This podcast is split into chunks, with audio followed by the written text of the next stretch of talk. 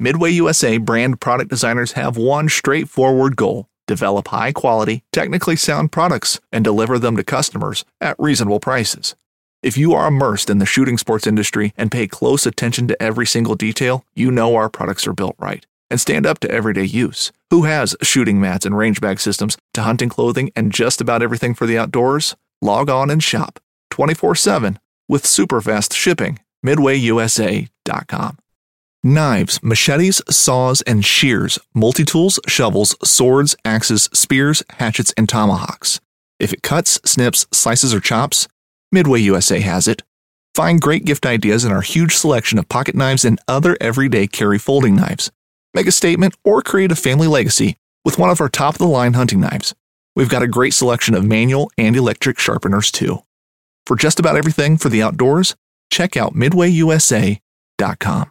This upcoming concert season will be all about the boots, and Tecovas is your stop for the best in Western style. Tecovas has seasonal and limited edition offerings this spring and summer, including men's and women's boots, apparel, hats, bags, and more. All Tecovas boots are made by hand in a time honored tradition with timeless styles that are always on trend. And Tecovas has first wear comfort with little to no break in period. It's hard to find this level of comfort paired with this level of style.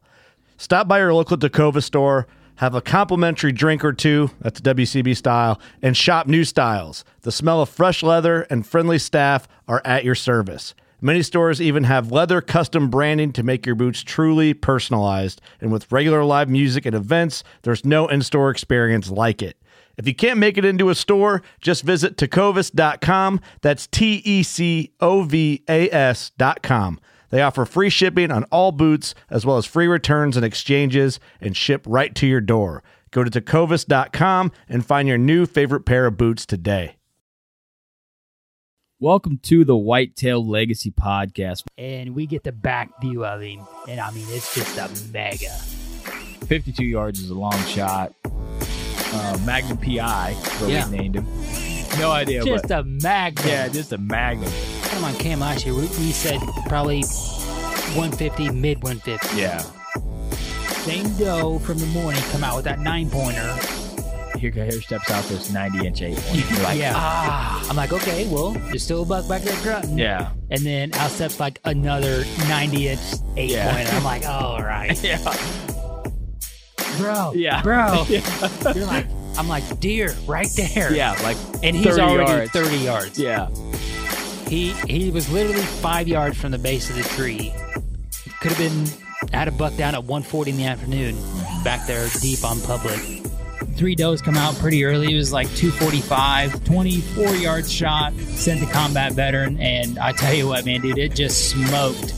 We always get so jacked up when the other person kills. It's almost like we got it done. Yeah.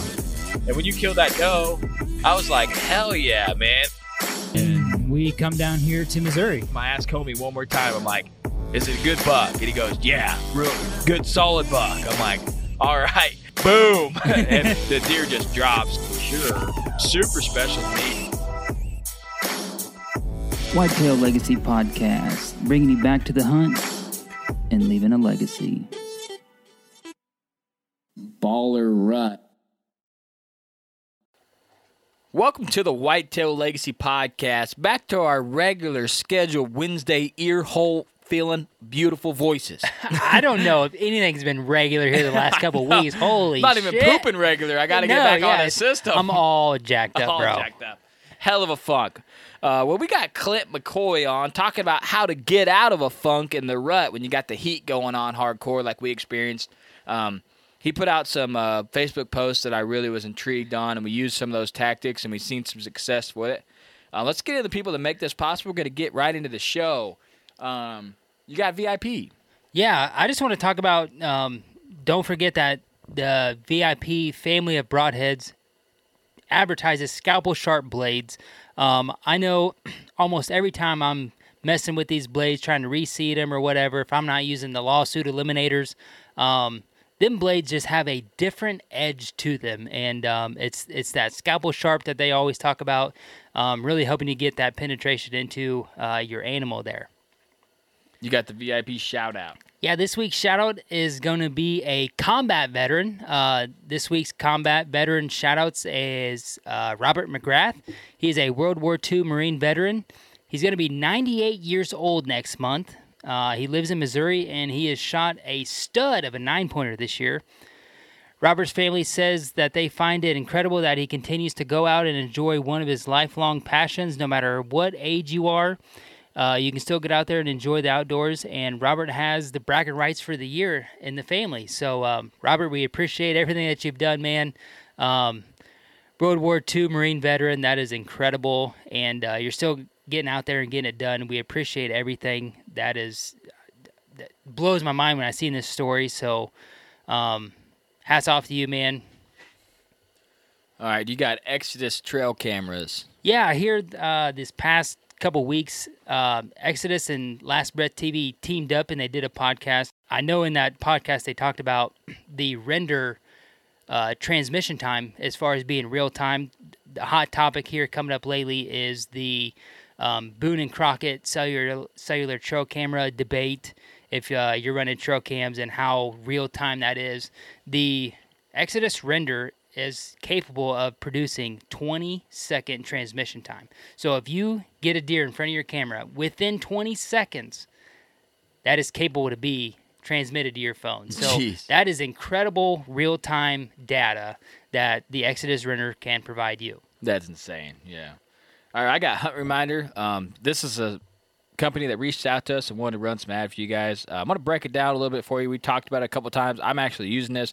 Just got the notification for first season turkey is expiring in Illinois for all the local guys. First season's almost over. Are you on get it? I got. I know. No, I got to get on. See. I'm telling you, that's why I, I got the message. I'm like, I I'm ain't on that up shit. over here. So, first season lottery is in the books right now. It's about to close. So, anyways, uh, they have over 470 different application periods across the U- U.S. and Canada on their website, ranging from big game to small game to migratory birds.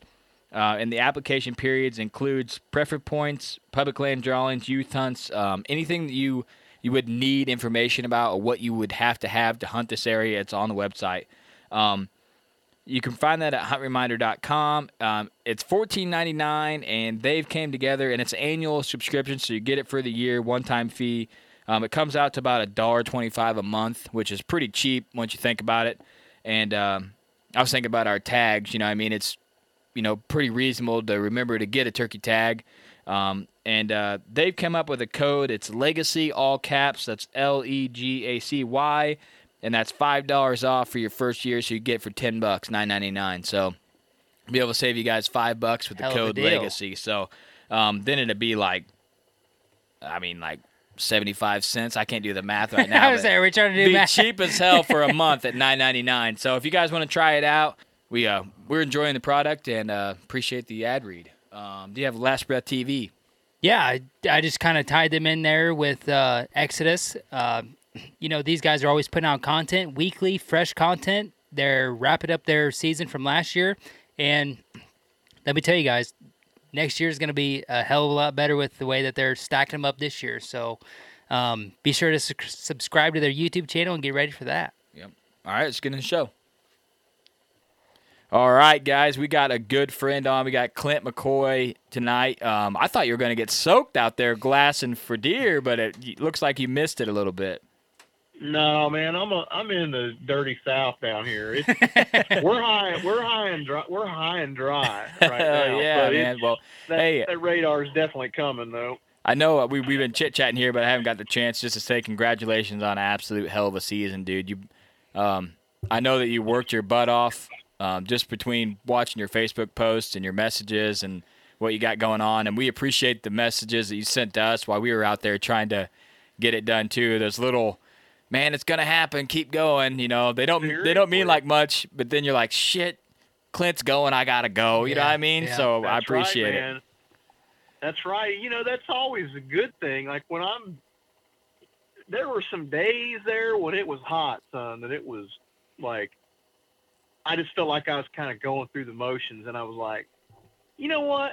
I think everybody's feeling that. Like diehard guys, I'm sure they're all feeling like this when it's this hot, and and like I, little bit of positivity spread around can be a good thing, man. And Oh, yeah. like that. we were messaging everybody and I would be like, "What'd you see?" I wouldn't tell what I seen first, you know. what I mean? and they'd be like, "We didn't see anything." I'm like, "Okay, thank God I'm not the only Oh, guy out here hunting that didn't see a deer in the rut." You know what I mean? Yeah. Yeah. We're doing these podcasts. We're like, "Yep, seen two deer today. It was pretty solid. It was pretty solid."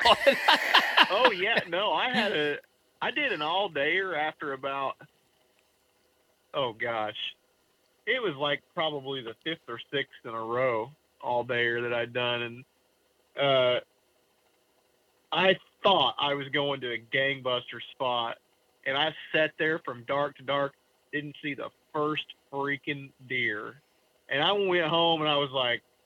Uh, this was the worst day ever. that sucked. yeah, when you said we had one of those days where we seen a Ugh. shooter like the first three minutes of shooting light and then didn't see a deer the whole rest of the day. We were like, Yeah. "Oh my gosh." And then there are days where you can just like not even worry about strategizing and just go to some rando pre-hung that you've got, Those and are the you best. see like twenty. Yeah, those are the best. I missed. I was just. We were talking about it, you know, and I had a lease a while back where I killed freeze, and there was really good deer on, really good bucks, but there was also just deer numbers, and that's something that me and homie just miss having. Just you go out, you see five or six does and a couple small bucks. You didn't see a shooter, but you seen some deer movement. You know what I mean? Yeah, Deer were doing deer stuff. Like yeah, I told homie, I said, all these, all the deer are dead. There is nothing out here. The cams are dead. There's nothing moving. We're not. We sat all day, did not to see a deer. You know what I mean? Like how how is this even possible? And in your mind, you're like, I'm just waiting on that midday cruiser, the random buck, Mhm. 78 degrees, but I'm out here. It's a- yeah. But you know, I I've been pulling cameras uh, that have been in the timber now for you know several weeks, and I I did that some of that today, and I was just going through some of those hot day photos, and you know there were some deer up moving around in that heat. There there were now it wasn't it wasn't the classic like get you know all day pictures from dark to dark and then some, but there it was still going on. Just in, you know, the rut was still cranking when it was hot like that. It was just very subdued and very short bursts. I felt like. Yeah, we knew we know a lot of people that killed still, you know, and Yeah. uh, killed a rattling, killed coming, you know, a buck coming to a decoy, killed a cruiser in the morning, you know, had a Zach Page had three bucks chasing a doe when it was like seventy, and we were sitting there like, man, we just want to see a spike buck. you know what I Yeah. mean? I kept saying, "Where's the spike buck?" we got this one spike buck we've seen about six times a day. We don't see any deer. I'm like, "Where? I'll take the spike buck at this point. Where's he at?" Send the token spike. Bug yeah, let me through let me catch a glimpse. Uh, but yeah, it's it was rough out there. So that's why we had you on. Um, we want to talk about beating the heat, and you were able to do that and be successful. And then you also put out some posts that really intrigued me, and we kind of went off and started using some of that. Um, Homie was actually the one that brought it up. You know, he'd walked in, and man, he's just like, man, it's just so much nicer down here. You know what I mean? And and that that's that was uh, like when the light bulb went off. Like, okay, let's just try to let's just try to keep going down there because if we think it's nice, you know, the the deer are gonna think it's nice. So, um, you you know you've been on once before, but kind of just give a brief introduction, and then uh, we'll break down a couple of the tactics that you had in your post, and then I'm sure you got a couple more um, in that whitetail brain knowledge you got right there. Yeah, well, again, my name's Clint McCoy. I'm a, a veterinarian by trade and a deer hunter because I have to, not the other way around. Uh, I uh, I think this. I, I was just thinking back, you know, the start of the year. This is my 25th. This is my 25th year in, in the woods. Um, you know, I didn't get started until I was in the later teenage years, but I grew up in southeastern Illinois on a family dairy farm and been down here ever since and got good ag down here and uh the area of the country I live in doesn't have a whole lot of contour to it so it's you know broken typical Illinois broken farm country um, broken timbered farm country I should say and it uh, you know our largest woodlot sizes are about you know 80 90 yards at the or 90, 90 uh, acres at the most most of them are more like 35 or 40. But uh, uh, but that's that's kind of my background. I've been uh, fortunate enough to grow in a grow up in a pretty decent whitetail area. Yeah, that's one thing I was saying. I'm just I'm blessed to live where I live, but uh, we're kind of the same thing. Like I've, I've been scouring the maps looking for a lease, and I I want to spend the money and get a solid lease, you know, or like Yeah. something like an 80 acre block of timber where me and homie can move, something we've never had. Finding an 80 acre block around Dude, where I bet. live is just hard to do. It's like little spindly draws and chunks, you know what I mean, here and there. And there's just like areas where there's big blocks of timber. And it, it doesn't seem like rocket science to me, but it is to a lot of people. People are like, well, how do you know? Like, there's, I always say there's certain areas where I know where there's giant deer, and it's where those big blocks of timber are. If you look at the map, I can make a circle of like, okay, there's giants here, there's okay hunting here, there's giants here, and it's where those giant blocks of timber are. You know what I mean? Where you can find Oh, that yeah. big block where you got high deer numbers, higher deer numbers, better chance of a giant being in there, and that's what I've been going off of. But for, Yeah, to find an 80 is tough. You know Yeah. what I mean? Yeah, it- and it's getting to be that way everywhere. I think. Um, you know, I don't own. You know, more on background for me. I don't own a, piece of ground, and I don't do any um, public hunting really. Um, I'm, you know, it's it's you know, friends and family and knock and talks and that sort of thing. So um, you definitely got to, you know, this day and age it's difficult anymore. It's it's not like it used to be when I was a little bitty kid, where you know pretty much anybody let you go. But uh, uh, it is what it is, and we'll just have to adapt to it. Yeah, that's like I'm just. I told him I said if I got to call 100 people or talk to 100 people, I'm. Yep. We just got burnt on public. You know what I mean? Yeah, We're gonna hunt it. We're not giving up on it. We killed on it, but man, it's just the Yeah. deer aren't easier to kill, but the amount of work that you have to put in compared to the piece that we're hunting is different. You know what I mean? You just you get to figure out what the deer are doing, and then when the deer do deer stuff, there isn't some other guy that's 150 yards away ruining what they normally do.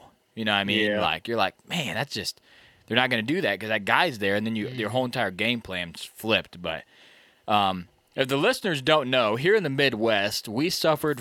We suffered is what I'm going to say. Yeah, we suffered it's- from the worst rut that I have ever had that I can remember. This has got to be the worst uh, for we we encountered a giant deer and we killed a buck. So it's not like it was devastatingly bad, but Yeah. it was bad. Like it was bad for the amount of time. I told her I we were talking. I don't think we've ever hunted that many hours consistently in a tree. You know what I mean? Yeah, and just had poor hunts. Yeah. So In Yep. where we should have had better hunts. Yeah, where the know? cameras are, you know, the deer are there. Yeah, yeah, and, yeah. and they don't just vanish. You know what I mean? But they're just not. They're just not moving at all. And um, but uh, we had we had a, the highest I think was seventy eight. We had a day Mm-hmm. here at seventy eight, 78, 75, 76. and then we had um the lows that one day. The low at one day was, was fifty two. 56 I or was like. Jesus, fifty. We're going out in the morning. I said. It was the Oh, yeah. evening. it was the evening, and I was like, "This is what the morning's gonna feel like at Yeah. five a.m."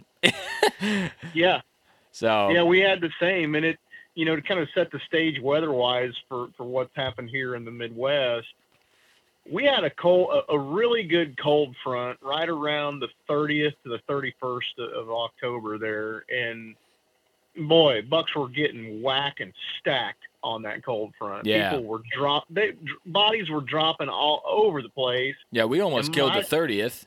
So it, it was good, man. It was Yeah, it, it was good, and, and I I just missed my opportunity on on one on Halloween. Um, but I you know I got some good intel on him, which later helped me me shoot him. But right after you know Halloween comes through, and I think it was around the the fourth or the fifth or so, we had like five days straight of seventy plus uh, highs, and one one one low for me down here was like 63 one night. It was Mm. ridiculous. yeah, yeah. That's terrible. It was it was awful. So, you know, when when when it's this warm, it doesn't stop cyclicity, right? Like the only thing that triggers does to cycle is day length, and that day length is the same all all the time every year. The day length drop is always the same. You know, Mother Nature does that repeatedly every year, same day, same time. And you could even look as for an example, look at your moon or your uh, your sun uh, sundown sunset times if you just look at those, you'll see that those numbers decreasing during these months, and it, it always happens the same way. That is the trigger for cyclicity. That's the trigger for the rut. However, if you're at your fattest body weight, you know, of the season, and and you've got your winter fur on, how's about you go run around out there in that 78 degree shit we had and tell me how you feel? Yeah, we. I was out Right. in a shorts and t-shirt checking cams. Yeah. Yeah. I was like, we had to go deep to get these cams. I'm like, I got a pair of shorts. I'm switching it Yeah. and, and Yeah, but- going. You know what I mean? that that day that it was 78 degrees, I had it. I literally hunted in uh, Crocs, Yeah, I see Yeah, your you Crocs, Crocs out, there. Crocs, and a T-shirt from sun up to sundown. Didn't see a single damn deer. Not the Lucky Crocs, huh? Nope, not Damn the it. Lucky No. Crocs. No, I got a pair of was- Lucky socks that are. I, Fire. I would not sell those for a lot of money. I'll tell you that right now. Those things are real solid. But it, it was, you know, it was hot, but there were some flashes of the rut is still going on. When I, you know, it was all every good hunt I had during that heat wave was first hour of the day was 10 times better than the last hour. The last hour was a C minus and the first hour of the day was a B plus, you know. Yeah. I, I was seeing, and I, I did see a couple of target bucks when it was that hot, but it was hard to do. Yeah, we killed and we we seen you know the biggest deer that we were after when it was hot. It was um, the morning. The first hour is the first hour and a half is when we seen all the All the movement deer, for yeah. the day, Yep. and Yeah. then the evening we might see a couple does filter out or something. You know what I mean? But Most likely nothing. yeah, most likely nothing. You know what I mean? And it went on for that like that for. We had that one hunt where we seen the buck. That's back when it switched to cold though.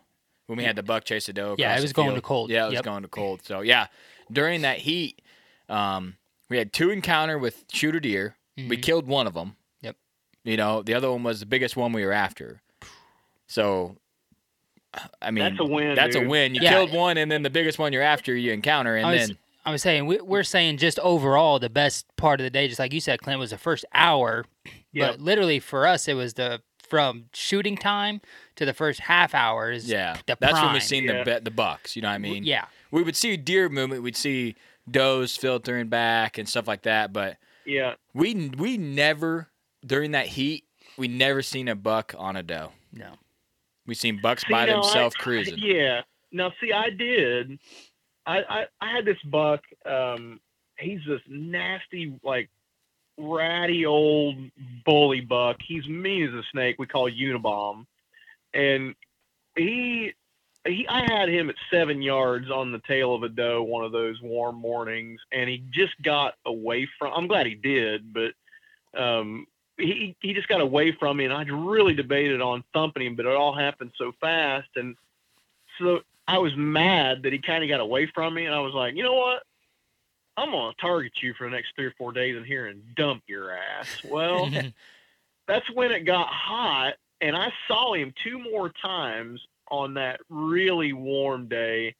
Uh, he was still in there with a doe, and I'd run the saddle in there on him, and where I was hunting him was, um, you know, kind of a lower bottom that gets shade almost all day long, and the wind flows through there on a south really nice, so it's almost like air conditioning. Um, and I saw him with a doe down in there, and I almost got a crack at him that evening, but uh, he it just wasn't meant to be for him. But uh, when it's hot like that, boy, you really like. I feel like you really need to think about body thermoregulation. We call it in veterinary medicine, right? again, those animals are at their fattest they're ever going to be for their winter right about then, and they've got that winter fur on, that thick, dense, insulative gray coat, you know, and it'd be like running a marathon in 90 degree heat with, you know, w- with your coat on. Like it would, it would roast you. And so, uh, you're obviously when it's weather like that, you need some thermal cover, but in the opposite direction of what we think about thermal cover in the wintertime. You know, like they they don't want to be hot. They don't want to be uncomfortable. Where does that occur in the timber on a hot day? Deep down low, somewhere where they get shade all day, every day. Shade lines on the edges of fields, um, somewhere that gets a nice breeze and a flow through, maybe a top that's got some shade you know, just areas like that. And if, if there's a bit of a water source in those areas as well, it's not a bad, uh, not a bad thing to have in your hip pocket. But um, like we use the term thermal cover, and I think cover is a bit of a quote misnomer. Like I don't necessarily think of as thermal cover, just thinking of as thermal structure. They might be down in a bottom that's completely wide open and just bedded down um, so there's no quote cover around them, but that thermal structure, those big trees on that hillside above them, giving them shade, that's something to think about. So I feel like I see that stuff in the summer too, with bucks bedded in shady fence rows that the wind blows through. You know, thermal cover works for them in the summer to keep cool. They don't want to be miserable any more miserable than we do. Yeah, that's something that you had posted about you know, playing that shade line that I thought would be interesting, and that's what we end up doing. We kind of we had walked through an area going to hunt, and when we had got to the lowest part where we in the morning when we had to walk across this big pasture, and it was hot. You know, what I mean, it was It like was man, it was sticky. It was warm. You know what I mean, and we got everything on our backs and we're taking breaks every now and then just trying not to completely get soaking wet um, and uh, we got to that bottom we took a break and i'm like man it's like kind of chilly down there because all you're wearing is a long sleeve t-shirt you know what i mean you're you know you're, you're wearing a long sleeve t-shirt in and and then that when hom- homie's like yeah it's kind of cold down here and i'm like yeah then it kind of clicked so we put some hunts down there in the bottom and that's when we had the mo- the buck encounters. Both buck encounters were in that bottom,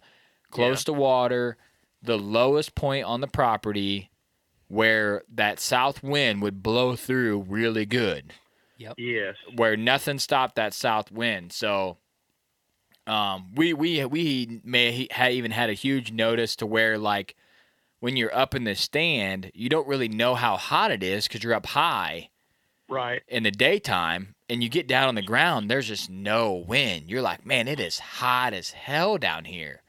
So we took the notice to that to like, okay, Now get up. yeah, Yes. yeah. So Yep.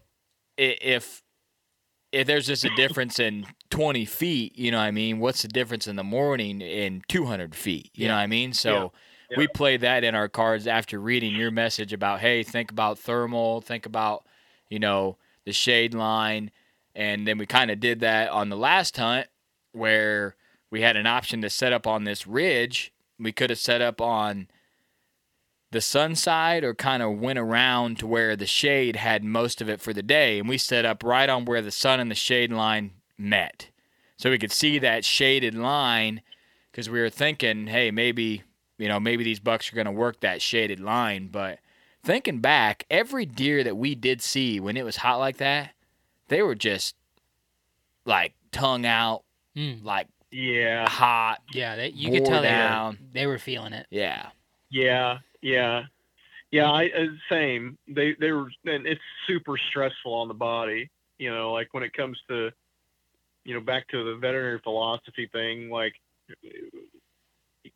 tell me how you feel after you've been on your feet for five days in a row when it's 78 degrees, and you've got all your extra clothes on, and you've literally run up and down hills and miles all day, every day, chasing does. Like, tell me how you'd feel. It, you would feel awful. Yeah. Like you would be. we felt awful bad out there just Yeah. doing what we were doing, Right. you know what I mean? So Yeah. I was just thinking the whole time, I'm like, man, these deer is feeling the same way I am right now. Just absolutely like f this heat, man. I, I agree. Like it was just sl- it was so sluggish. The the time I saw Unabomb there in the late afternoon when it was that hot, he was tending a doe, but it was real tentative. Like you could almost tell they were like, you know what? We've ran the piss out of each other the last twelve hours. Let's just call a semi truce and I'll let you bump me around in this bush honeysuckle a little bit, but I want to stay my ass in here where it's cool. yeah. Y- you know, and so I would see him do that a little bit, stop, go back and lay down, and then an hour or so later, another little buck would come in and, and investigate, and he'd run him off. You know, but it was all that activity was happening in somewhere that was much cooler than you know field edges that are catching full sun and tops that are facing south or even slopes that are facing south that are lit up like a christmas tree. So what i started thinking about is just flipping your winter hunting strategy. You know we're all taught you know in the old school ways of the whitetail like yep wintertime they're on the south facing slope it catches the most sun and uh, you know, get somewhere down low so the wind isn't really uh, biting them down low in that thermal protective structure. You just flip it around, find some shade, and get somewhere where there's plenty of wind. You know, and, and I think that really helped. Yeah, I think that really helped for us too, and I think that's not something that a lot of people would have thought about. You know what I mean? Because in your mind, like me going back to that piece that I was talking about, that lease I had where I killed, you know, I killed what, what I killed three solid bucks with a bow back to back to back, and then I killed freeze. Four. I killed four with a bow and then freeze. Anyways, the deer did deer stuff. Like they did the same thing. You know what I mean? So with the heat, you'd be like, man, I set on the CRP field and they cruise this transition line. I'm just gonna set here. And we knew people that were doing that and they weren't seeing deer. But like you, in my mind, I was like, man, if, if I was just trying to go back to that property, you know how it had that big ravine that split with the creek in it? I bet you they were just running that ravine up Down low. down low, you know what I mean? And just running that edge, checking it out. And that's how we would have hunted, you know what I mean? So I wanted to have It you on because I feel like a lot of people wouldn't have thought like you did, which was smart. And then when I seen your post, we automatically kind of switched to that. And then we even went back and tested the waters again in mm-hmm. like an overgrown pasture setting where there was no shade, no deer, no deer. Where it is like consistently, that's where we see the biggest deer year after year is right there. We're seeing no deer. You know what I mean? None. So None. you you were on to don't know. I don't know. It's just thinking outside the box, kid. And there may not be, you know, who knows? There may not be any scientific provability to all that. Um, you know, deer, and I'll you know give you an example that might shoot a hole in my theory. Uh, one of those real hot days, I was getting out of the truck at straight up noon and heading deep into this doe bedding area, and it, it's a flat piece that kind of sticks out to the south and it gets some sun on the edges but when you get deeper in there it's mostly hedge and it's nice and shady. I'm not kidding you. Right on the very southwest corner in full sunshine i kicked up a booner and a doe and they took off helen for higher ground. And i was like you got to be kidding me like they had to be hotter than hell right there and i didn't even think to avoid that corner because i was like well they're not going to be there they're going to be hotter than fire well i was wrong and so we were, we were wrong I- ninety. Yeah, we were I- wrong ninety percent of the time. Oh, I know. And I think well, as whitetail strategists, I think we are wrong probably 90% of the time. But it's the 10% that you're right is what makes you feel like a He-Man. Yeah, Yeah. yeah. I was gonna say just back at the beginning of the show when you were talking about that random set, you just go in there and you don't you have no expectations of it, but when you do go in there and you see ten deer, you're like, yeah, yeah, I hung that set. You Yeah, know, I it was, it's solid. It's pretty Yeah, good. right. yeah, like that's a shot in the arm. If you've been getting your tail kicked and you just go have a goof off hunt, that's a good thing. That it's like good for my morale. You know, like you can only take so much sun up sundown work and, and or, or hanging hunts before you go, man. I I need to, to change it up a little bit. I've been hunting a little bit on the ground in natural cover lately, and that's been a lot of fun. And uh, I, I'm always trying to learn and change. And and the older I get, the more I enjoy putting those, you know, trying to hunt as low as possible, or even on the ground. And uh, I'm I'm gonna one of my goals for the next year is trying to smoke one you know, in natural cover. Uh, I've I've always kind of wanted to do that, you know, and and uh, I'm starting to develop enough sense about how to do it that I think I could probably get it done, but it'll take forever. Our our buddies Matt and Jesse do it every year. Yeah. they kill one on the ground with a bow. They both Natural killed on the ground with a bow. Natural cover, no blind. Man, I love that. I it's like- like, how the Indians used to do it. Yeah, and, and uh, they got like a spot that's called the hole, where I think it's like maybe their waist up to their waist, and they stand in that, and that kind of gives them some cover. But uh, Matt killed one standing by some logs on film. Had the tree arm like ratchet strapped to a log, and he had to like stand up on a log to get a shot at the deer. I'm like, how in the hell got it done? Dude's a legend, you know what I mean? That's like, I think that's like his fifth or sixth deer on the ground. It's like, a lot. it's an ass But like load. That's fourth with a bow, or third or three or four with a bow. Yeah. You know what I mean? And I he's took on film. a, uh, I took a that uh, that gun buck I shot. Um, I humped a lone wolf in there super early, and I hung it about six feet in a, a fairly large oak that was so dang big I had to double my, like I had to tie a strap to a strap oh to yeah. get it around there. But it was like just over the top of a treetop. Yeah, I seen that. I seen the picture. Yeah.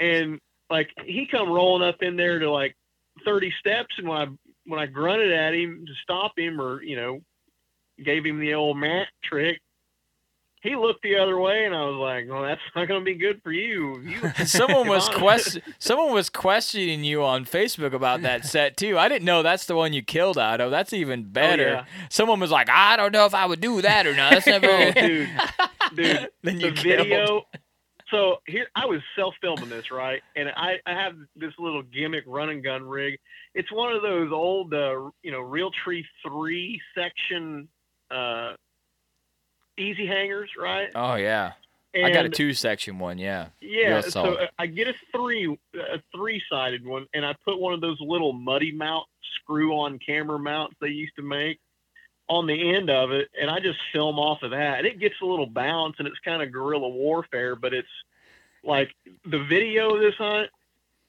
it was like I blasted him with that 12 at, you know, point, no, not point blank, but close. And he runs right in front of the tree and drops 15 steps on film. And I was like, man, that was, I got to do this more often. Yeah. Dude, that is a lightweight as Yeah. hell setup Yeah. right there. Jeez. I mean, it's a little bouncy, and it's not like smooth pan and tilt, push and pull, and all that crap. But let me tell you, for guerrilla war down in the trenches, six feet up off the ground, Yeah. it was awesome. It gets the job done. That's all that Yeah, matters. I uh, I commented on your picture. I was like, looks like a kill tree to me. Yeah. Sure as shit is. yeah, Yep. yeah. We uh the the tree I killed out of, we were like twelve foot off the ground, six inches around, leaning straight forward. Leaning forward like at least 60 degrees. I mean, it's terrible. Absolutely terrible Oh, setup. those are those are so bad. Homie's like, "This is where we need to be." I'm like, "This tree is trash." If I if I've got these disc problems in my lower back, and if I'm in a tree that's leaning forward like that, I can't walk for two days. No, it was it was bad. I only sat in it for like 45 minutes before I kill my buck. I'm like, I'm done with this the, tree already. the already. best position to be in this tree is to run hundred yards as fast as you can, and then bend over on your hands and knees to be br- breathing heavy. That is the best position Yeah. to sit in that tree. Just bent over all day. yeah, yeah. I had I was during the dark when it was dark. I had my hand, my elbows on my knees, like hold my chin up the whole time, waiting for Oh, that's sunlight to so come up. Oh yeah, you know, we, we talked a little bit about that heat and back to that. Like I, if I look at the, the couple bucks that I've shot, and I, I was just dumping the, you know, all the footage over on the hard drive the other day, and there were, there were two dates that I didn't, you know, that were in a, there was a gap in my footage, and there were two dates that I didn't film anything, and it were it was one of those days where it was it was the last day of that hot spell, and it was like 25, 30 mile an hour winds, and I went in and kicked up that eight pointer out of his bed on purpose, hung on him, and two days later, in that cold front killed him. The the next day that we had that was kind of crappy um, was uh, you know a day that was so windy and just it was so bad gusty wise that like if you shot him an, an arrow at him south, it would have headed north. You know what I mean? Like Yeah. one of those days. So I just put work in on that day and uh, and did some scouting where I finally killed that gun buck and and that's what those days off led me to you know getting in the right spot that I just needed to be. It's not all you know. I'm certainly by no means like tooting a horn or anything because you got to get lucky every one of those suckers you kill, man Oh every single time. But those work days when the weather was just so crappy for deer hunting, it really helped shape my season. It really, really did. That's something we struggle with. We talked about going in on the ground and hunting and doing a hunt and scout kind of deal. Yes. And uh, I wish we would have done it. We would you would know so much more. You know yeah, what I mean? but this year we've done better than we have in the past Yeah. as far as taking a night off of hunting and scouting or doing some work to Yeah. you know whatever. This year we have done more of that and traded off a hunt. But during the rutcation, man, in your mind you're like, I just gotta be in a tree. just- I yeah. just gotta be in a tree. And, Yeah. and I, I have to force myself to just take the bow out of the truck and put it in the house and, and go do the work that I know I need to. And I, I told myself last year, you know, I, I killed a great buck last year, but I didn't feel that second tag, and I got kind of complacent after I killed that first one. And I, I didn't make enough moves when I needed to make them. I was always kind of like, oh, I'll get to it in another day or two or whatever. And you know, what I told myself this year was like, if I know I need to make a move, when the, the, the first opportunity that I can make that move, I'm going to do it. If it's right now, I'm going to go do it. If it's 10 o'clock at night, do it. Um, like if, if you need to be there, get there and don't wait. You cannot stand on ceremony with these things. Mm-hmm. Yeah, that's what homie was saying is we you know, we were a step ahead of him one time and that's what you're you're just trying to literally get inches ahead of these deer during the rut. What do you Yeah. think they're going to do tomorrow? Where do you think they're going to go tomorrow? And you're not thinking about well, he was here where he was during the rut means kind of nothing, you know, to some Not extent. true. So I, I don't I don't subscribe to that. Um, I, I really don't subscribe to that. Like, and, you- and you're right. In theory, and, and there are parts to that that is true. But yeah, he- during the rut, is he most likely to be up on his feet and, and a mile and a quarter away chasing a doe? Yes, but I think some of these. Well, I don't think I've seen it. I just saw it and killed him from it. Some of these bucks will return to their home body like this is my home bed and rest for a day or two. Like i caught this buck in his bed on the 10th or 11th of november kicked him out of his bed hung the stand and two days later on a cold front he come right like he came into i watched him come into his bed lay down for two hours. I couldn't see him in his bed but i knew he was in there. And about quarter after four, he come up out of his bed, come to the ridge, and I killed him. So there are, I think there are exceptions to that haphazard rut rule. Like some bucks just come back home. Like just think about it. Like if you're on vacation and, uh, you know, you're like, you need to sleep in your own bed when you get home. It feels really, really good. You know what I mean? Like, yeah, I could see I could see where I you know, me thinking that way, I had probably messed up on opportunities now that you say that cuz Well, there was- is deer that we know are more homebody deer. Yeah, I was just gonna ask if that was a deer that you had had in like velvet or in past years that this deer's been around, you know, or all year, or is Yes, this deer yes. just your No, fall he's range? total. Yeah, that the first that eight pointer I shot with a bow there was total homebody. He, um, I've got a few photos of him in this summer and last summer, and and he certainly.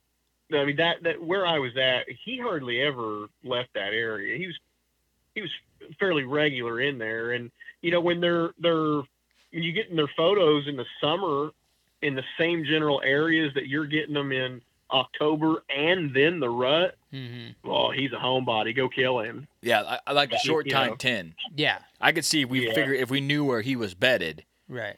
he probably went back to that bed a lot. You know what I mean? Because he never really left that area. He was in that No. Yeah. He. zone. You know what I mean? But like Magnum, Right. I'm gonna say Magnum's definitely there in the fall, and that's it. yeah, he's I mean, there from we- like the twentieth of October, and then We ran the cams same last year, same this year, Yeah. same. You know what we I just mean? know Even he comes more. in there, and and he's just there, and then all of a sudden he's all over the place. yeah, then he's then you know, he's Mm-hmm. Oc- late October he's all over the place. Before then, ghost. yeah. So, So- Yeah. We we know that, but like I could see, uh, you know, if we had a good idea where we had the short time ten bedding, which that back ridge that we were gonna hunt, I think it's bedding in that ravine in between the ag and the water. You know, I mean, going in there could have been an option to hunt. You know what I mean? But we made a lot of mistakes during the rutcation. we learned though. You know what I mean? So Well, I but I, know, I, I like that you challenged me on that because it makes me think that, you know, that probably is true. I could see if you had a homebody buck, homebody buck that was there, and you knew where he was bedded, he's going to come back to that spot eventually because he's going to be like, all right, you know, I'm going to take a break. I know this is a safe place, or maybe he's cruising for does. It's getting close to daylight. Yeah, like, so I "Shit, watched I to-" him that that evening. Uh, so when it was really hot, I thought, you know what? I think he beds in that bottom. I'm gonna roll in there with a stand on my back and try and if he's there, I'm gonna toss him out of his bed, eyeball it, and see if I can't hang on him. And sure enough, I no more than peeked over that ridge, and he silhouetted me, and he he was bedded in one of those little. Um, little blips that stick out into a creek bed. It's almost like a little peninsula, real tiny little spot. And he jumped out of there and put that creek in between me and him, lickety split, and he was gone. So I went down there right around his bed. I didn't lay in it or anything, but like I got down there right by it just to see what he could see. Uh, and, really took my time there. I had my stand with me and everything. And, and I, I took probably an hour and a half to size it up, and when I hung it in the tree, I could see his. I was over on a ridge overlooking the bottom, and I could see his entry route in and out of his bed, and, and I could also see his route up the ridge if he was going to come that way. And I did have some history him using that ridge right around the third of November. I saw him cut over the top of it, so that was where I made my play. And a couple days later, that cold front hit when he was he was actually coming into his bed, you know, in the middle of the afternoon, and he left a doe to come in there and lay down. Like you could just tell he was so tired, plodding along real slow. But he didn't stay long before he was back up on his feet and running again. Took a break and said, all right, shit, I need Got to get got back out juice. in the game. that Yeah, that makes me think about did. you know you find those buck beds like you're talking about and we did this on the first piece of public we didn't know a lot about it it was that day where it was cold and then it was like 40 50 mile an hour winds i don't know if you had that oh yeah. What- what was it? Halloween or the day after Halloween. the day yeah the day after halloween so the first it was a good morning it was high winds in the morning and then midday it was just insane Ridiculous, winds yeah. and uh, we took that time to get down and scout and we ran into the most phenomenal buck sign we've ever seen in our life Yeah. like it was unbelievable and uh, we were walking we both were like man that looks exactly like a spot where a buck would bed you know what i mean Yeah. we walk 15 more yards, buck pops up. We're like, shit. In your mind, you're like, I, I knew that was it, but you just don't want to say, okay, there's a buck bedded there. You know what I mean? You're Yeah. just like, it like, looks well, like it. busted him already. Yeah, you I, it looks like it, but I don't know 100% about it. But I'm like, man, that's a perfect spot. yeah. and, And and then the more of those and the more of those you find especially those ones that you bump one out the, the, the better off the, the better you get at locating them. Like it it's definitely i think an acquired eye a, a little bit. And it's taken me like i didn't used to hunt this way. Like it's taken me i don't know. I've probably been trying to do this for like 10, 12 years or so. And I'm just now getting to the point where I can, you know, do it with some pretty decent regularity as far as predicting where I think one might bed. And just for fun, sometimes I'll throw a you're not supposed to, but I'll throw a camera up over it just see if I'm right. Yeah. Uh, we, You know, we've done that. I've done you're that. Not supposed to, but No, it's a I've lot done of that fun. and got bucks bedded on cam and then killed the Oh, buck. it's You know so what I mean? cool. So It's so cool. you're like, I just want to see if he's here, and then boom, you Yep. got you get him. You're like, man, I'm a genius. Uh, yes, it's so good for morale. Yeah. like, you're like, see, I know what I'm doing. yeah, you got to tell yourself that sometimes because most of the time and you have no get Your idea. ass handed to you. Yeah, and then you get your ass handed to you for two weeks straight. Like it's Yeah. it's got a way of humbling you. Oh man. yeah, Oh, we yeah. were so humbled this vacation, man. We were just absolutely crushed. We we're we're still not right. No, yeah, we're no. Still, we're still not. We were talking about that when we were in. I'm like, man, we like I'm like, bro, I'm in a funk, dude. Yeah. I'm coming out of it, but I am just not still in- not right. Not right. You know what I mean? So Yeah, like in you guys' video there, I remember homie saying he was standing by the truck or something. And he was like, "You got you were asking him about like." You know what are the, what's the deer doing? He's like, no, they're they're kind of kicking my ass. Yeah. Uh, I know, I know they're doing that for sure. Yeah. You know, that's just part of it. We I, I had the same, and I think in general, I think a lot of hunters were the same way this year. I mean, a lot of good deer got killed; they always do. But by and large, I, I think it was a tough rut this year. yeah, I think it was. It it definitely wasn't what we expected with that cold in October. Every the cams were on fire, bucks were Dude, everywhere. We were like, we're about to get on our vacation right now. It's gonna be off the chain. Bucks are gonna be dropping. I bought two buck tags. I bought two buck tags. I was like, I'm just gonna go buy another buck tag so I ain't gotta go to the store ah. mid vacation. You know what I mean? Sucker. That's how jacked I was. I was like, I'll just go ahead and get it's another all bow tag just in case, you know, it gets Yep. because we just had deer daylighting, shit was lining Yeah. up. We did too in October. Man, and it was- hit the kids. Yeah, late October was, like I said, some of the best time to hunt. But Yeah. just to kind of recap this episode, and then homie wrote down an awesome question that I want to cover. I didn't even think about it, but I I know you have the answer with your veterinary knowledge mm-hmm. and deer knowledge. But anyways, so trying to beat the heat, you want to try, you know, to hunt the shade areas, hunt somewhere where that some wind can get into. Think about where these deer are going to be bedded. Hunt the low lying areas if you can, you know, in the morning to get you know get that thermal temperature rise. Um, anything else that we missed there? I no, I think that's about it. You know, like I, I'm not sure all that thermal structure, if you want to call it like that, theory is is scientifically valid, but I think it's a, I think it holds a little bit of water. I think it does too, just on what we had seen from past, like where it normally is good, and then where we've seen the action. Yeah. You know, the deer weren't up on the ridges; they were halfway up or towards the bottom. You know what I mean? Is what Yep. we were seeing, trying to catch some wind, and then in the morning, and they were down that low, trying to get that cool temps. You know what I mean? So, You bet. but yeah, go ahead and hit it with this question, homie, because I'm I'm really interested in that. Yeah, Clint. So this is more like projecting um, the hunting going forward uh, after Mhm. this um, hot rut. Yeah. So first part, I got a two-parter. Uh, first part is does does it being that hot and then bucks running around that much, um, did that cause more fat loss during that time period than normal? Yeah, oh, absolutely. Yeah, when you're when you're ultra hot or ultra cold, there is energy being expended. Period. There are kilocalories of energy being expended either to help cool you off or to to uh, you know help warm you up. You and warm. it's and and when when it's not it's more so in colder temperatures, but here's where the weight loss happens in in warm temperatures and, and we see this a lot growing up on a dairy farm here. So we feed our cattle twice a day a great big what we call total mixed ration, and we put it out there for them. Uh, and, and we have a calculated number for uh, as far as the volume of feed we feed these cattle. Uh, and when, by and large, when temperatures are just god awful high, their what's called quote dry matter intake drops. When it's hot, nobody eats.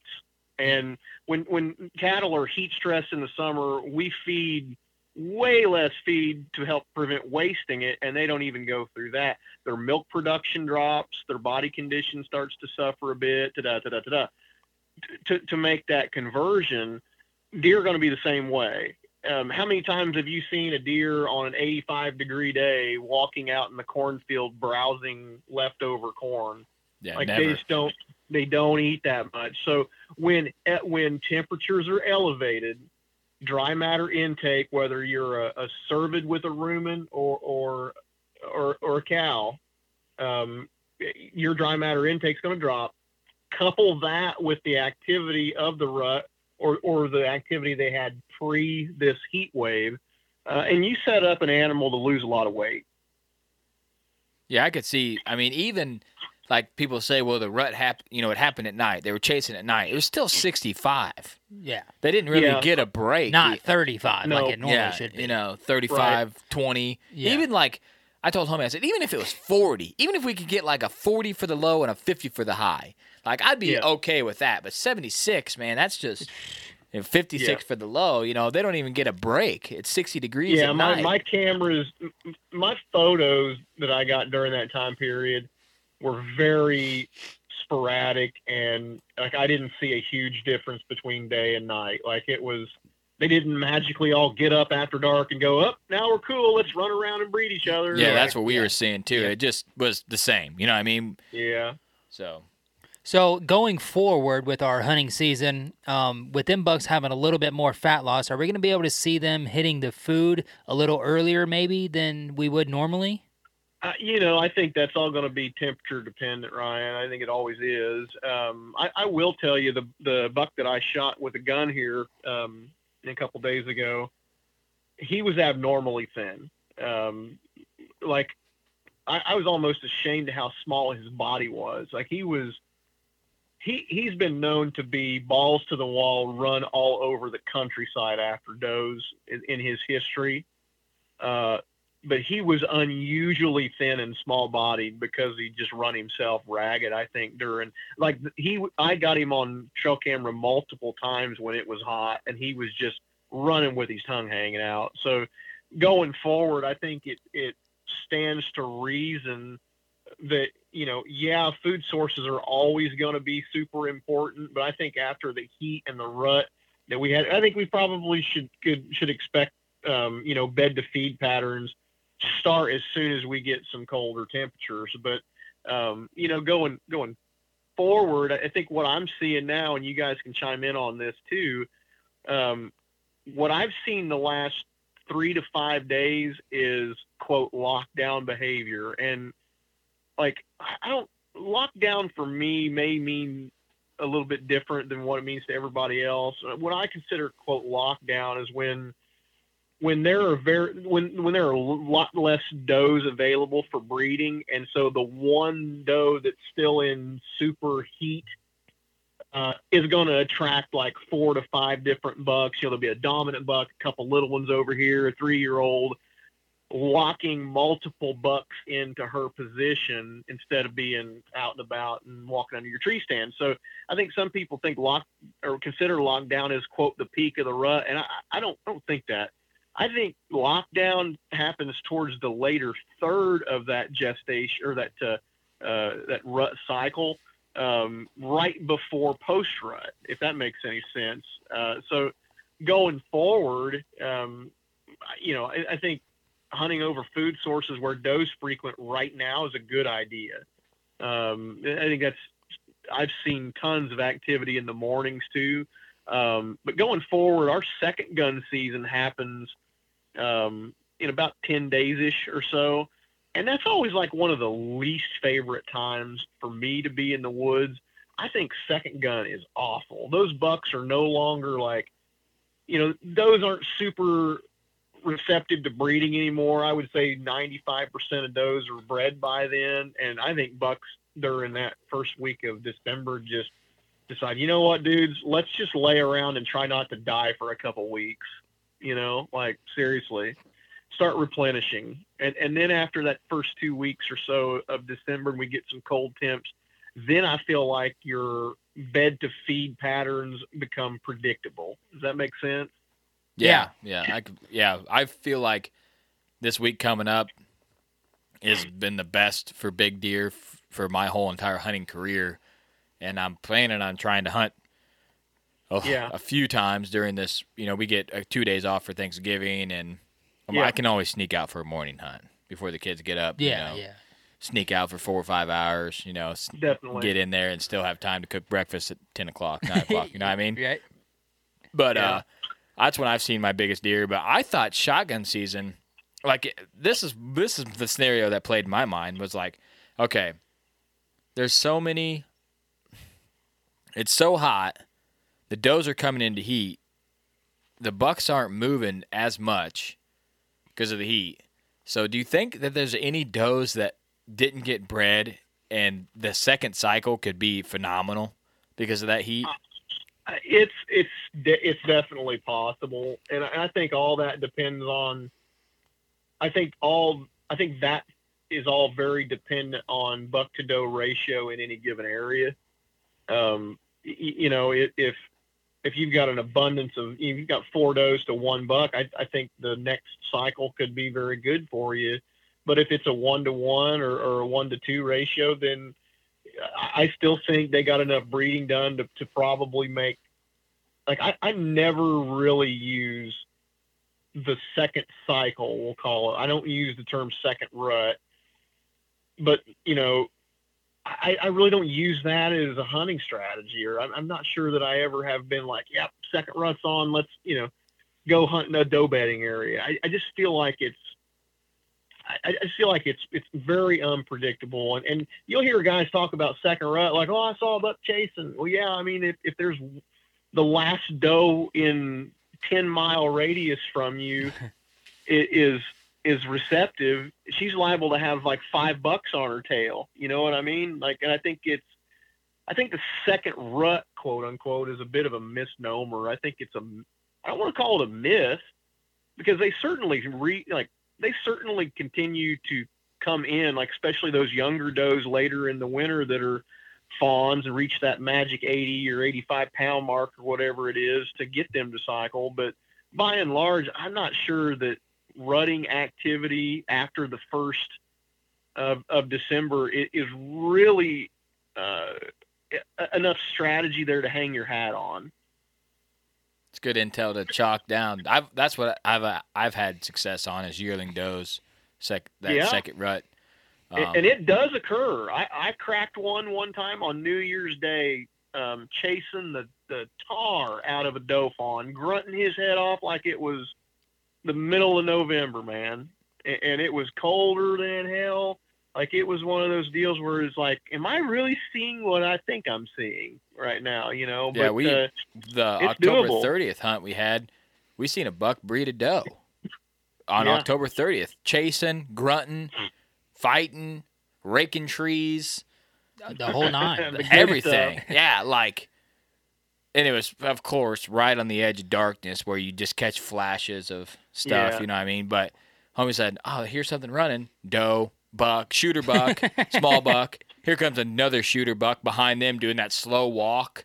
You know, it's like the Oh, four or five year old. It's like, yeah, I'll be there in a minute. She's Yeah. not quite ready, but but yeah, I see the I see the buck mouth the doe on October 30th. I'm like, shit is on. We're about to have the best Oh, two weeks of our life. yeah, Now look at Yeah, the and- temps, and I'm like, ah, hang it up. that's what we should have done. I, uh, so I'll give you a story about October 30th. I that was a Friday.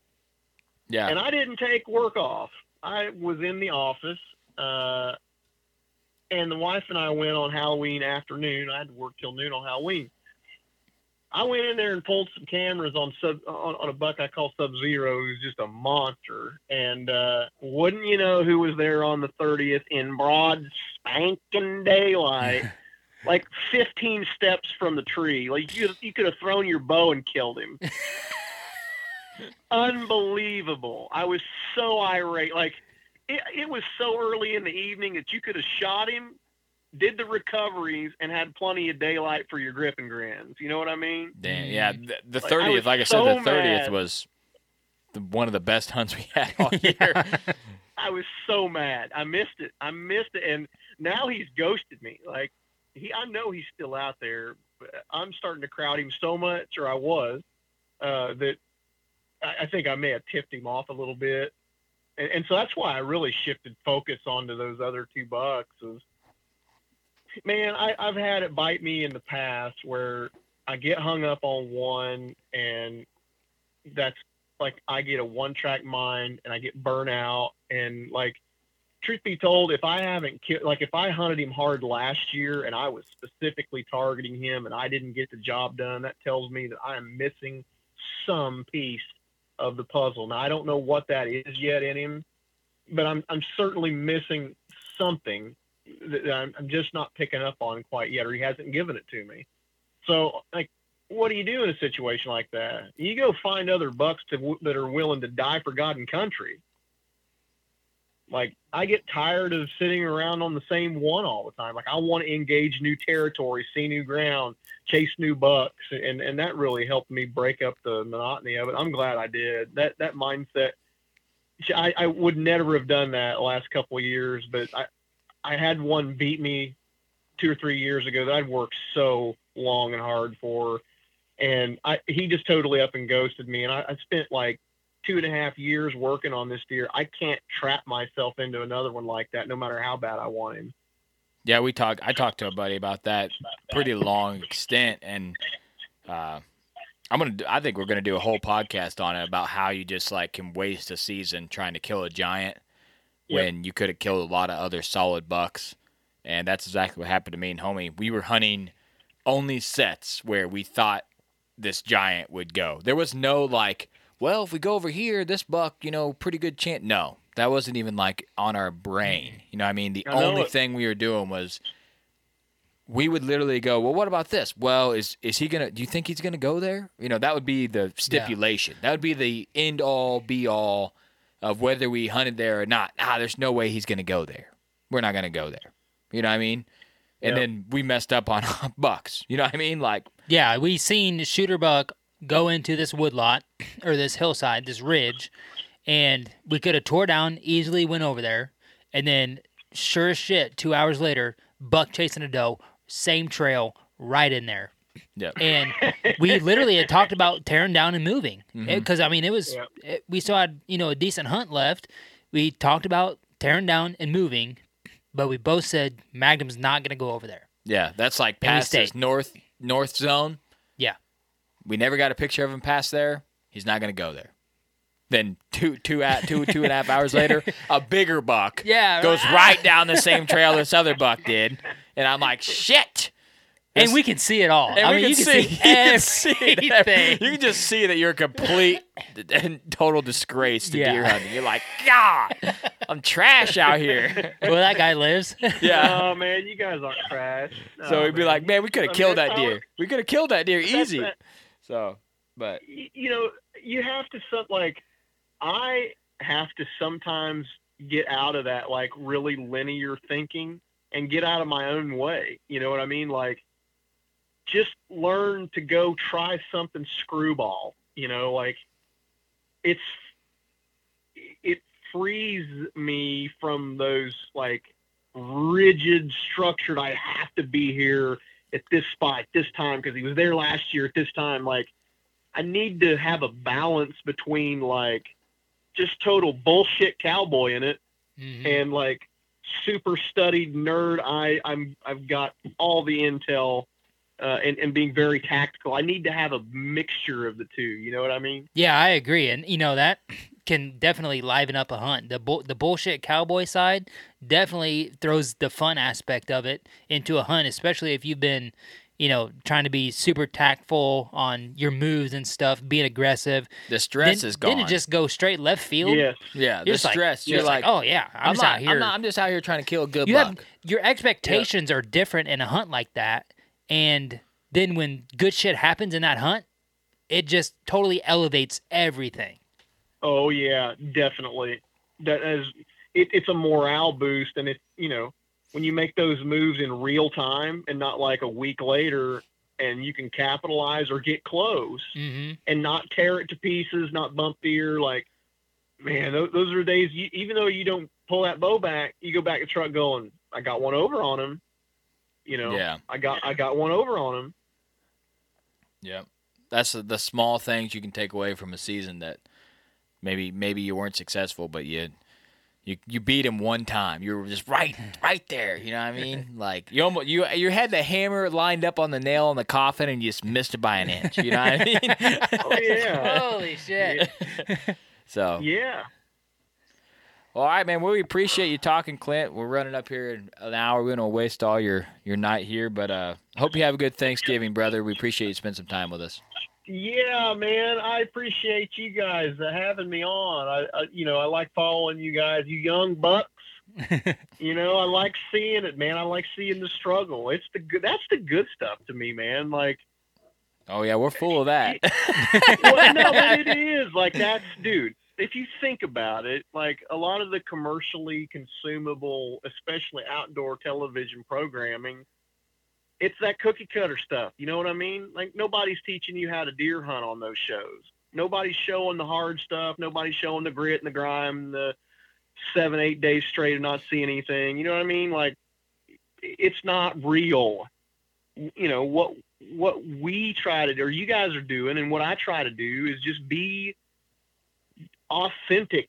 Let lay it down how it went down. You know what I mean? Like be a normal deer hunter because newsflash, the general public are normal deer hunters. yep. You know, That's all we try to do, man. We we came in here multiple times and said we didn't see any deer. Yeah. you know, we made it, it just our normal.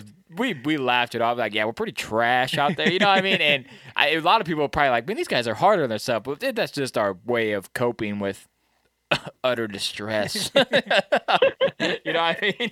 Yeah, right. You gotta. You, I told we were talking and we did like a recap episode of you know what we did wrong, what we would have changed, and I wanted to do that just so we could look, listen back on that, and kind of learn stuff for next year to be prepared, and Cody, maybe you bring up you bring up a real good point there. Like, sit down and ma- like I do this every year at the end of the season, dude. Is I'll sit down and and put pen to paper and do the same exact thing you were just talking about. What did I do right? What did I screw up? And what do I need to work on to get better so it doesn't happen again next season? Yep. Y- you know, that's goal oriented hunting. You, you know, at least it maybe maybe not so much goal as in I need to shoot this size of a buck or that, but like I need to improve myself as the goal. Then you become better every year. Yeah, for sure. That's that's something we try to do is we try to put all our flaws and everything out there for everybody else to hear too. So maybe some guy has messed up like that and said, "Well, man, I'm not the only guy that's doing dumb shit out there." Or maybe some guy said, "Hey, maybe I these guys did that. I'm not going to do that shit. That was they had a terrible time." You know what I mean? So we just try to be 100% honest of what we got going on and uh, if Eh, we say it all the time, but if someone followed us around, like, and filmed everything 24 7, people would be like, how do these guys kill anything? Eh, because they shouldn't even be getting close to these deer. it's a complete disaster. You know what I mean? So we, we, know- we pulled cams during the middle of this. How many cams got turned off or Uh, I want to say two or three at least. Yeah, You're two just or- like no, When no you go in a mile and a half to pull a cam on public, someone's turned it off. You're like, oh, come on, man. I'm trying to get some moves right now.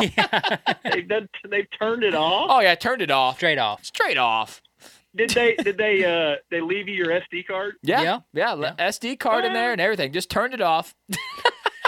Well, that's that is a that is a dick move. Oh, yeah. You get pictures for like seven days. So you, you're like, shit, I didn't turn this camera on. I'm a complete dumb shit. And then you're like, I got pictures for seven days. like, and then you see the legs. You see Yeah, I the leg like, shot. the random arm. Yeah. You're like, ah, got me. Dude, got me with the brownie pants. Got me, man. Yeah, Oh. I normally when somebody finds mine, they just jerk the SD card out of it. Well, every one of my cams I put "Don't be a douchebag" on in black permanent marker. You did not. You, I you did. not. Every one of No. them. It says "Don't be a douchebag." Don't steal me. Something like Don't that. be a dick. Don't be a dick. Instantly triggers. I'm gonna be a dick. they it says like number sixteen. They open it and it says "Don't be a dick," just giant right on the inside. oh, still don't work. Still don't At work. first, I, at first, I thought you were ribbing me. I'm like, he can't be serious. No, I'm about 100 that. percent serious. Yeah, yeah, 100%. I had two stolen. One said "Don't be a douchebag." One said "Don't be a dick." Both let gone. Me, let me let, let let's let me let's change the phrasing a little bit. you need to get some "What would Jesus do?" stickers. yeah, that's what I need. Maybe that'll work a little better. I need to kill him with kindness. Yes. Uh, you have Like, one that make 'em think says of- he has one that says "Don't steal me." We still have that cam. Yeah. so that worked. that one, that one, uh, don't steal me. I tried that. That was kind of, you know, more soft blow. I need to write, I'm a good guy. I'm a got decent kids, human man. being. I got kids. I got got kids. That'll work a That'll hundred. every time. Yeah. I got three kids, man. Or I only got two cams, bro. You know what we need to do? Uh, we need to take a out of uh, Brian Rogers' playbook and other Brian. Just Yeah. put hashtag doe hunts. Yeah, I'm just out here hunting does. Yeah, this is doe camera, Right. antlerless cam only. That'll work. Oh yeah. I'm just gonna put I got three kids, bro, on every. That's gotta got work. Kids, man. I got Think it kids. Over. Oh. What would Jesus do? Yeah, that would that would be decent. I went straight savage. Don't be a dick. I thought about drawing a dick on my cams, but then I was like, man, not my a dick on every one of my cams. I'm not gonna do that. I'm just gonna write dick, like the word out. You know what I mean? That might be a little strong. yeah, I was like, I don't want to open it and see a dick every time. You know what I mean? Perfect. So that might be a little strong. But yeah, I still got a bunch of those. So yeah, work. like giant dicks or No. what? Got none of that. Got none of that. oh, a bunch of cams. Yeah, all right, yeah, all I got zero of that in the room. That's for sure. Oh, we better end it on that. Man, beat the heat in the rut 2020. Yeah. We're throwing some secret cam tips at the end here, guys. You want to try it out? I had mixed success with it. oh, so. All right, guys. Well, we hope you enjoyed this episode. Always an absolute privilege to talk to Clint. Um, had a lot of fun with him. We got to talk to another hour after.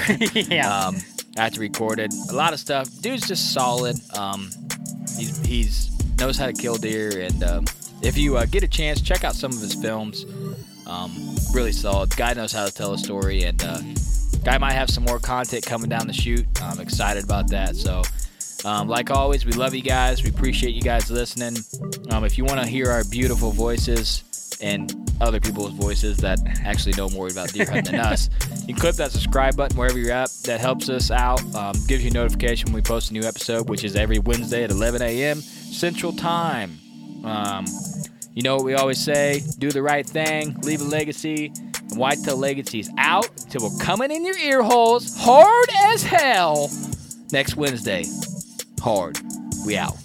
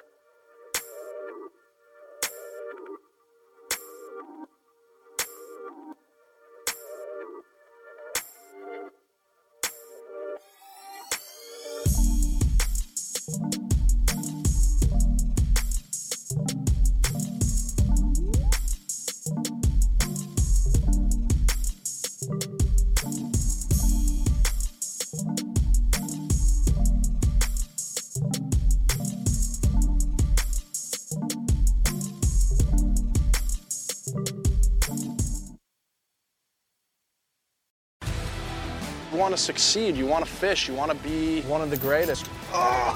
Tune in to West Marine's Life on the Water, presented by Costa Custom Boats, every Saturday night from 7 to 9 p.m. Eastern on Waypoint TV. When you go out there and the fish are where you think they are, any one of these casts could be the bite. It's the most exciting fishing that I know, right here at Hawks Cay.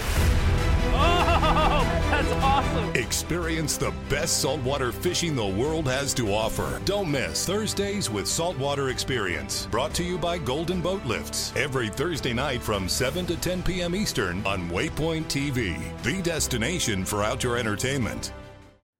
I'm Will Cooper, host of HuntStand's Make Your Mark podcast. If you haven't already, download the free Waypoint TV app to listen to our podcast and watch the original films from HuntStand Presents anywhere, anytime, and on any device.